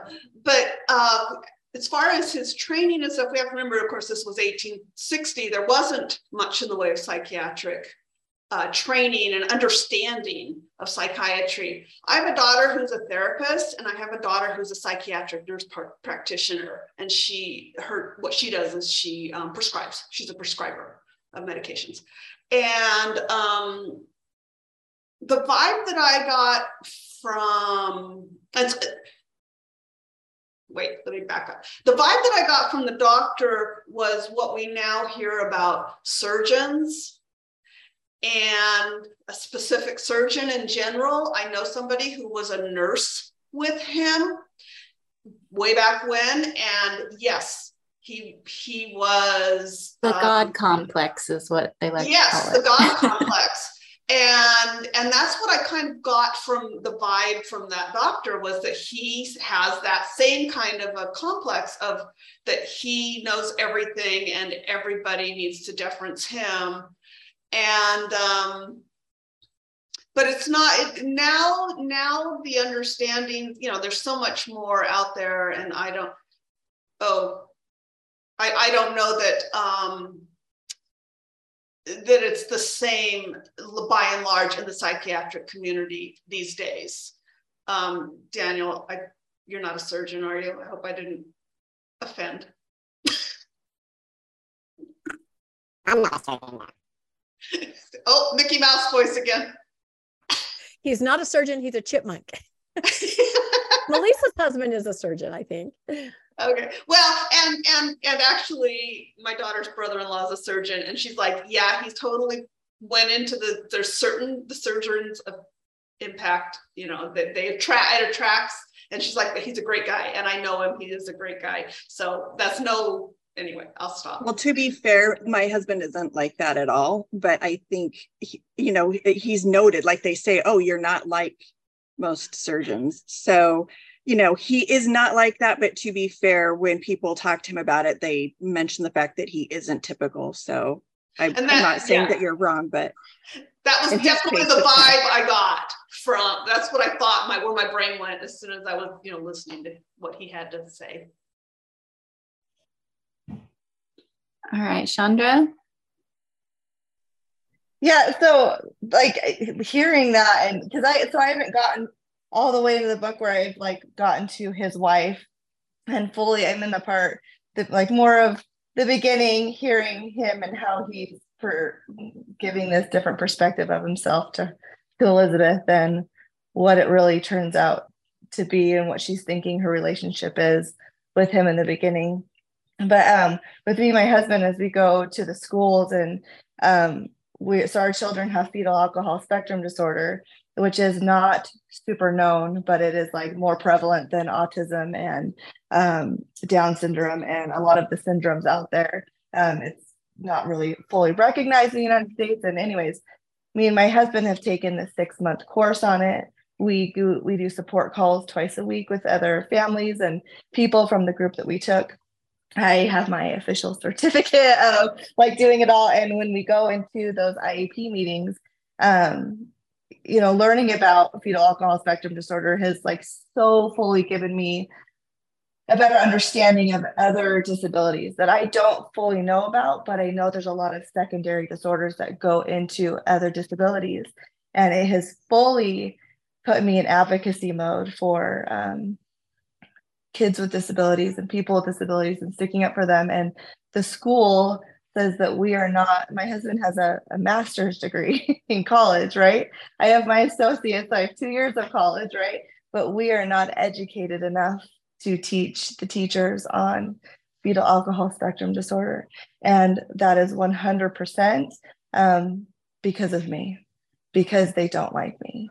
Um, it's because of my outspokenness because you know if i there's a, a kid in one of the special education classes that has um, dyslexia and they don't know what to do with them so they just throw them him there. And and so i've connected with other parents and talked to them and helped advocate for their kids. And um, now the schools think that because i'm trying to like help these kids and speak for them and i'm i'm not conceding to them putting me down and not helping them that like I can't go in and be I can't I can't even be my son's aide because there's always a reason oh you're the advocate so we don't like the advocates to help or we don't like these things but it definitely um, I think anybody I think even men right when you show um, if you are educated in something if you do know something unless you concede to a specific narrative of following the person in charge you're very much dismissed. And it is sad. It is sad you know when you talk about those you know maybe the workers that were in the the mental institution. And yeah it does take out the people who care and love and want to fight for the health and well-being of people. And i just can see that in in that in the conversation that you guys are having. Yeah i think um i think it's really hard to to keep it up. Like, you know, we talked about Elizabeth being inspiring because, you know, when we're fighting against systems, uh, it can be exhausting. And I think that's why it's so important to, you know, be aware of your own uh, limits um, and take breaks where you need to. Um, and she wasn't constantly fighting. Um, there were there were periods where she um, was able to do what she loved, or there were things that you know buoyed her up. Um, but but yeah, we gotta gotta take care of ourselves. And um, one of the things that there's a quote that I loved was to uh, that I think a lot of us will relate to. Said to be lost to reason is a greater misfortune than to be lost to virtue, and the scorn which the world attaches to it is greater. Um, and so you know goes back to what we were talking about earlier about you know people thinking we have lost our reason or our, our sanity by maybe choosing a different path. Um, but where she went was the author was going with bringing this up in her study guide was that the American Psychological Associ- Association recently stated that only 25% of adults with symptoms of mental illness believe that people will be caring and sympathetic toward them. Um, so I think that what you were saying about you know being the advocate and having you know pushing against that, like you are, it may not feel like it sometimes, and I'm sure you're making such a difference for not just your own children, but the other children that will that are in that in that school and will be in that school in the future. So i'm really grateful for what you're doing because i i think it's just it's really great when people can push back when they can use their strengths and push back against things. Um all right what, what does anyone want to talk about um like her elizabeth's work with like politicians and getting legislation passed and what she did with that.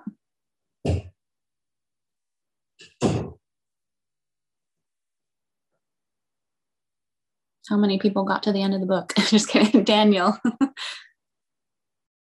Can you hear me? That sounds okay. All right. All right.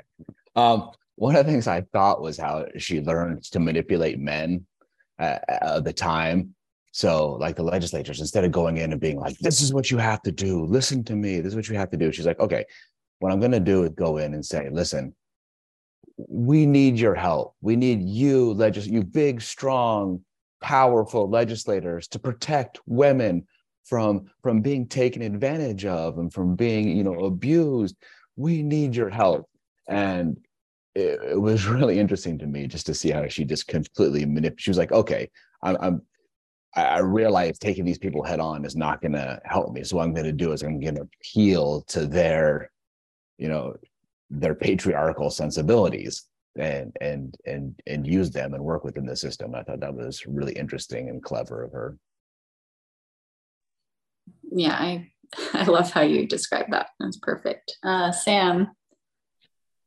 I was trying to find the quote, but there was somewhere where she's like, I was not actuated by self-interest alone anymore. It was the larger cause. Um, sorry, I'm in the airport. So, but um, like there was even that moment where as much as she wanted her kids back, she's like, I need to focus all my energies in helping these women in the insane asylum. And she put all her energies in and uh, she just worked so hard, like going door to door and and in that world that was so male dominated. Um, but there were there were certain quotes that she had. She was inspired by a sense of duty and a vision. And there was a quote I was trying. She she it was something like um, duties are ours, events are God's. You know. So she's like like there were moments where she did wallow a little bit in despair but she didn't last there very long because she was inspired by that vision that greater purpose and she's there was a part i in 204 she said she sat up straighter her mind not contained by the four walls of her ward but flying high over the land of the free soaring past cornfield fields and ascending over vistas of desert and mountain and trees. Like she saw a vision of a better future rising in the horizon. And I think the fact that this book was had the backdrop of the Civil War, it was just so moving. And the the rights of the slaves and then the rights of women and like she just had that vision and she um, she was planting seeds and she saw some bear fruit and and her work is now we're all reading and we're having a book club on her on her life and it's just beautiful. So she's the harvest continues but she was she had that duty and that vision and it it, it, made her a political um, you know strength. So thought that was very beautiful. Yeah thank you. I love how you summarized that. Rebecca yeah, I loved you the way that you said that, Sam. That was perfect. So, and to speak to that, and also I think what Daniel said, and I see now a comment um, in the chat by Shauna. I think as women in the church, you recognize that you must work within that system. You have to. How many of us have been in organizations where we talk with other women and say, okay, they're never going to let us do this if we pitch it this way. But if we say we have to, you know, there's all this maneuvering because everything has to be okay. Even though you're in a primary presidency or relief society presidency or young women's, you still have to get it checked off by the patriarchy, right? So you do, you learn to to just pitch it in a certain way. You learn to flatter, you learn to cajole so that you can get you know, the, like Elizabeth, what you need to have done. I mean, you could relate to that so completely. And Shauna in the chat is talking about the primary voice. Of course, that's part of it. Of course, you can't go in there and go, look, guys, this is what we're going to do. I got a great idea. No, you go, mm-hmm. so I've been put on a little lipstick. Or, yeah, put on you know, a lot of lipstick. I wear a lot. I still do as a post-mormon. But no, I think we all we do it, and, and it, I get angry at myself as a post-mormon that I still do that. I feel like I can't go right at things. I have to do that. I learned to be just a master manipulator by growing up as a woman in the church. And I don't know if the rest of you understand what I mean by that, but I learned those skills, and they're still in there, and I it's very hard to shake and then I started thinking about just the membership in general. If you guys are familiar with just happened um, over in the UK, uh, where the Nemo, the Brit Vengers, um, 21st Century Saints. So they're trying to get this the church to change this policy on child protection and to make people follow the law and have background checks for chil- anybody that works with children, right? So it's not happening. You can't go to the leadership and say, you have to follow the law, you have to change this. That never works. What did they do? Nemo and the 21st century saints, they kind of did a little manipulation. They sent letters out to the leaders and said, Do you realize that you're on the hook if something happens in your ward? You know, they, they know that you cannot go straight at leadership and tell them to make a change. You have to be a little manipulative for a greater good but you have to go through the backdoor channels and and accomplish it that way. And so it's really sad that nobody can just go straight at great ideas things that protect children things that make it better for women things for everybody all around. You cannot do that in the church unfortunately at this time. So it all really resonated with me and my experiences and even what's happening today i thought. Yeah i mean or if you do go directly at it um, like um, his name is escaping me sam Sam Young, yes. Young, yes. Like yeah. he went directly at it and oh. we see, you know, that he got excommunicated. And yes, there was yeah. change from what he did, but like there were but he was on the altar for it. Yeah. No, like that's he, exactly it. Yeah. Yep. Yeah, Bruce.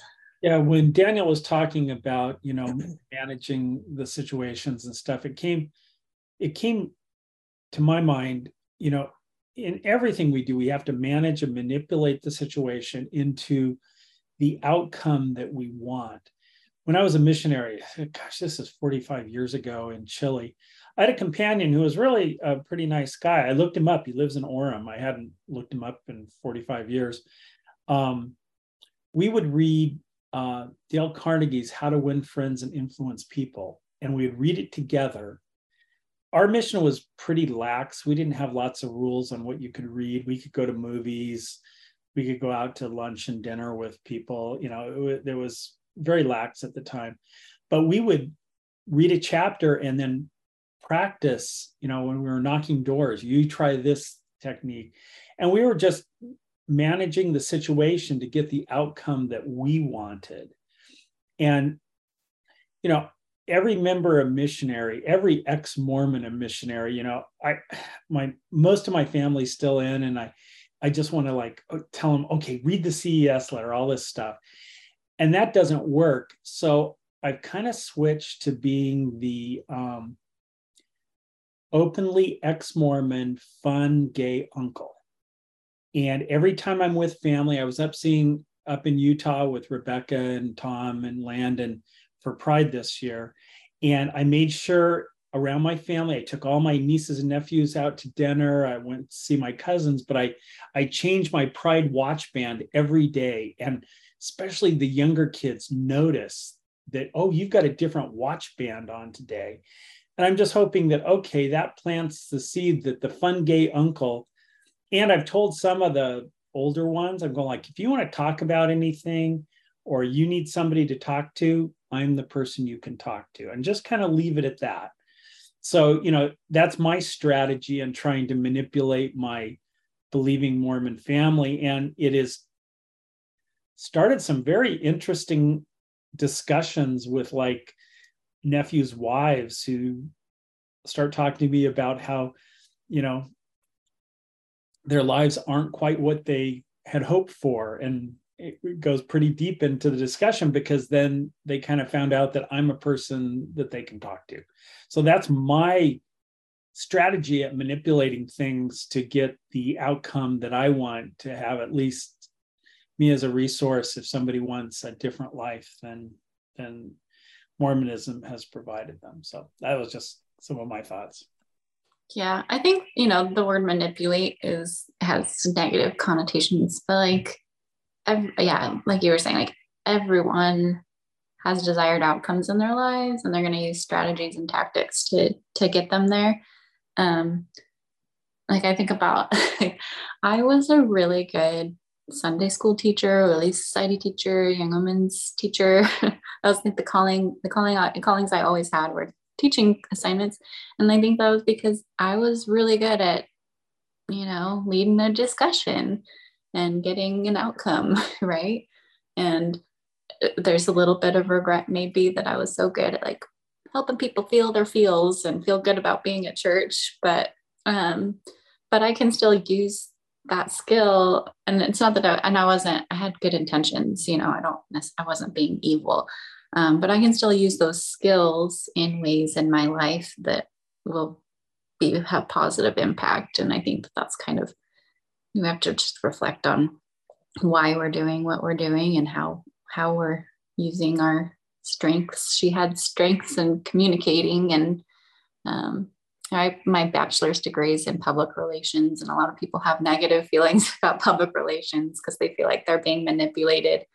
But you know, again, like we are communicators. That's what sets us aside from the the animal world, and and we use those skills to to enact change, whether good or positive or good or bad. I mean, so just kind of food for thought. I think Elizabeth used it pretty well. Um, well, uh, we're getting pretty close to being done. Are there any just like last thoughts? Anyone? Yeah, Daniel. You hear me now? Okay.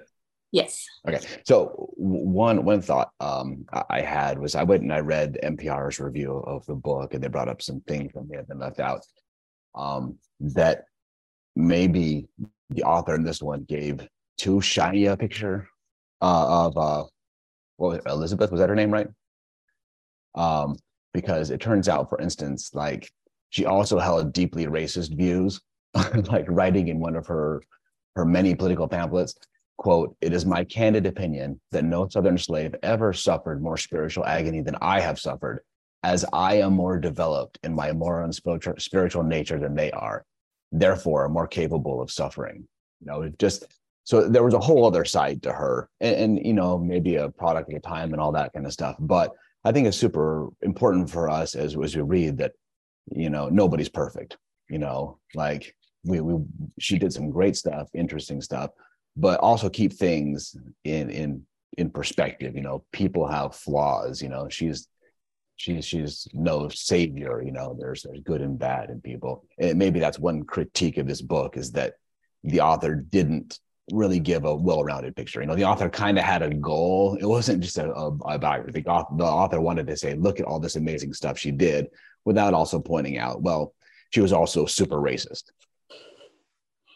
Right. And I think if we look at a lot of uh, women's rights activists of the time, that's a similar thing. And you'll see that's a major criticism of feminism um, before second wave feminism is that it was for white women. So thank you for bringing that up. That's a really good point.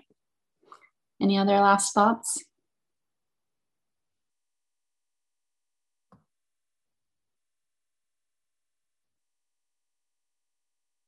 Enjoyed the discussion.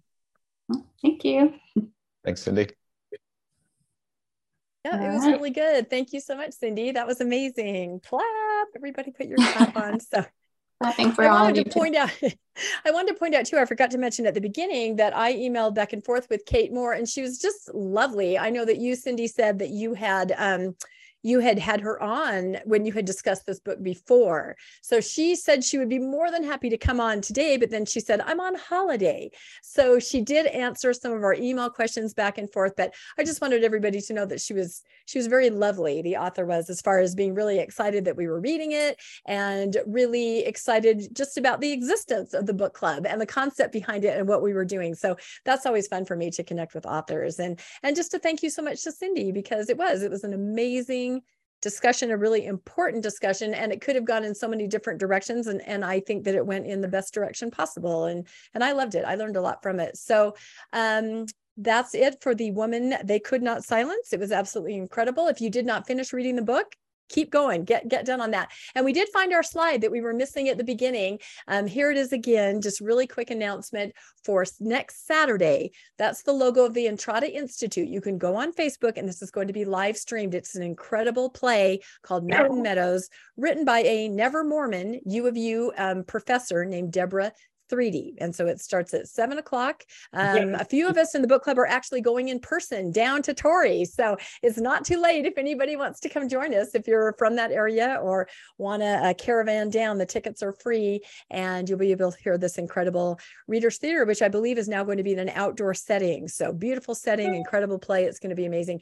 But if you can't make it down there because it is Torrey, tiny little nothing. Um, uh, no offense to any of our viewers from Torrey. Sorry if you're from there. But anyway, we're excited to go. Um, you can watch it live Entrada Institute on Facebook. So anyway, thank you for finding that slide, Melissa. We have so many dang slides. So now we're going to. Rebecca, that's, that's seven o'clock mountain time. Yes, sorry. It's seven o'clock mountain time. And. I'm, yes, all over the country. I always talk in mountain time. That's, and I think it says on there, oh, it doesn't. Okay. Time seven o'clock mountain time. Yes. And I will put this on Facebook as soon as I find the link when they put it out there. I will put that there too and I'll email it out. Um, and I'll probably do it several times this week because I'm not kidding this is an incredible play. Several of us got to see it. It just kind of popped up on our radar. It was a packed house, a very limited run. And we were thinking, oh, we're so sad that no one else is going to get to see this. And then we heard about this. So I said, I'm going to evangelize this through the roof because it is a very important interviewed her. play. And I, I've interviewed her. And Steve, if you're still on, Steve of Mormon Book Reviews and I interviewed her Hey, and talked to Deborah. She's doing a panel discussion at Sunstone that is coming up the end of this month. If um, I'm planning on going, I know several other book club members are going. Um, if you are, let's all let's all hook up while we're there. Um, but yeah, she's an incredible woman and so interesting from a never Mormon position. She took a job as a law professor. She moved to Utah. She's like, "Oh, what's this story all about?" and just started diving into history. So her and her perspective is through the lens of Juanita Brooks, a faithful LDS member who is a champion of history. She wants to get this information out, and yet she's blocked at every turn. Her membership is threatened, you know, so it's kind of a threefold story where you have Juanita, you have flashbacks to the mountain meadows, you have people flashbacks to, to post uh, Mountain Meadows, where family members are realizing, oh my gosh, this is a generational secret. So, anyway, it's the best thing I've ever seen as far as explaining to people what, what it was all about. So, anyway, so much evangelizing, but please, next Saturday. Now we'll move on to our next book, a preview. Luann is going to tell us for a minute about this really interesting and, and unusual and amazing book that we're reading for August, The Unfolding of Language. Let's take it away, Luann.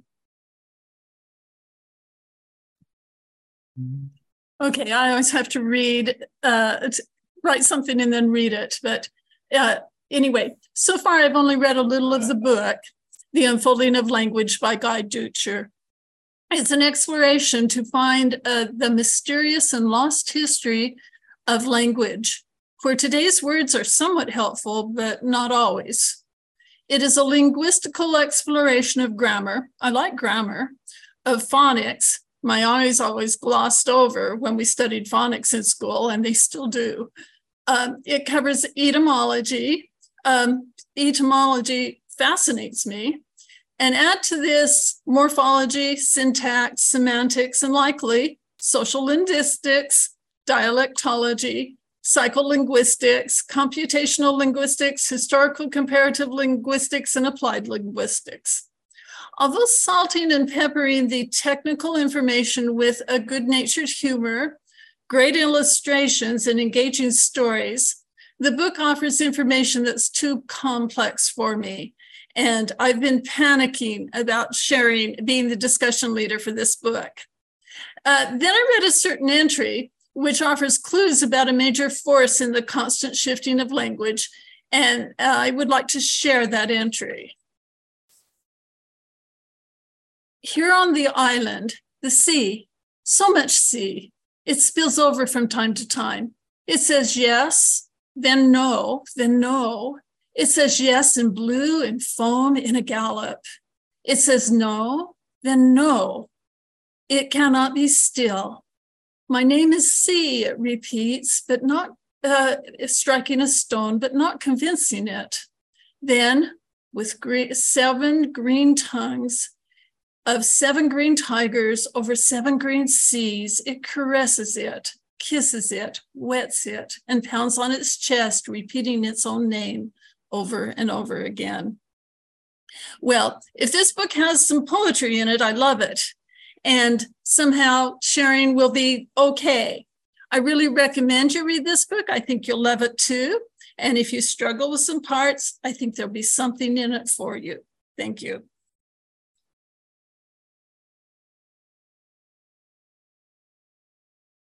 Thank you so much, Luann. Yeah, this is going to be this is going to be really interesting. And I do I have the book right here, and I do see that it might be a situation where you want to have the hard copy and audio if you're if you're listening to that because there are a lot of graphics and um, things that maybe make it more clear but i think this will be really interesting for us. And then as i said that's the end of the up until august and then we'll start with our new season starting with our mountain meadows. Oh my goodness all things mountain meadows. Um, very quickly as we end other media on the radar we always want to make our book club members aware of other things that are fun. Um, i curate the good media club which is where i kind of find series and movies and things that have to do with mormonism or high demand, high control situations. And I kind of put those there. It's on Instagram and Facebook if you want to find that and join. That's kind of fun. Um, we have the Good Book Club podcast, which are these uh, meetings um, in audio form. And so if you just want to listen to past ones, um, you can find us any any podcast format or platform that you like, and then you can enjoy meetings from the past.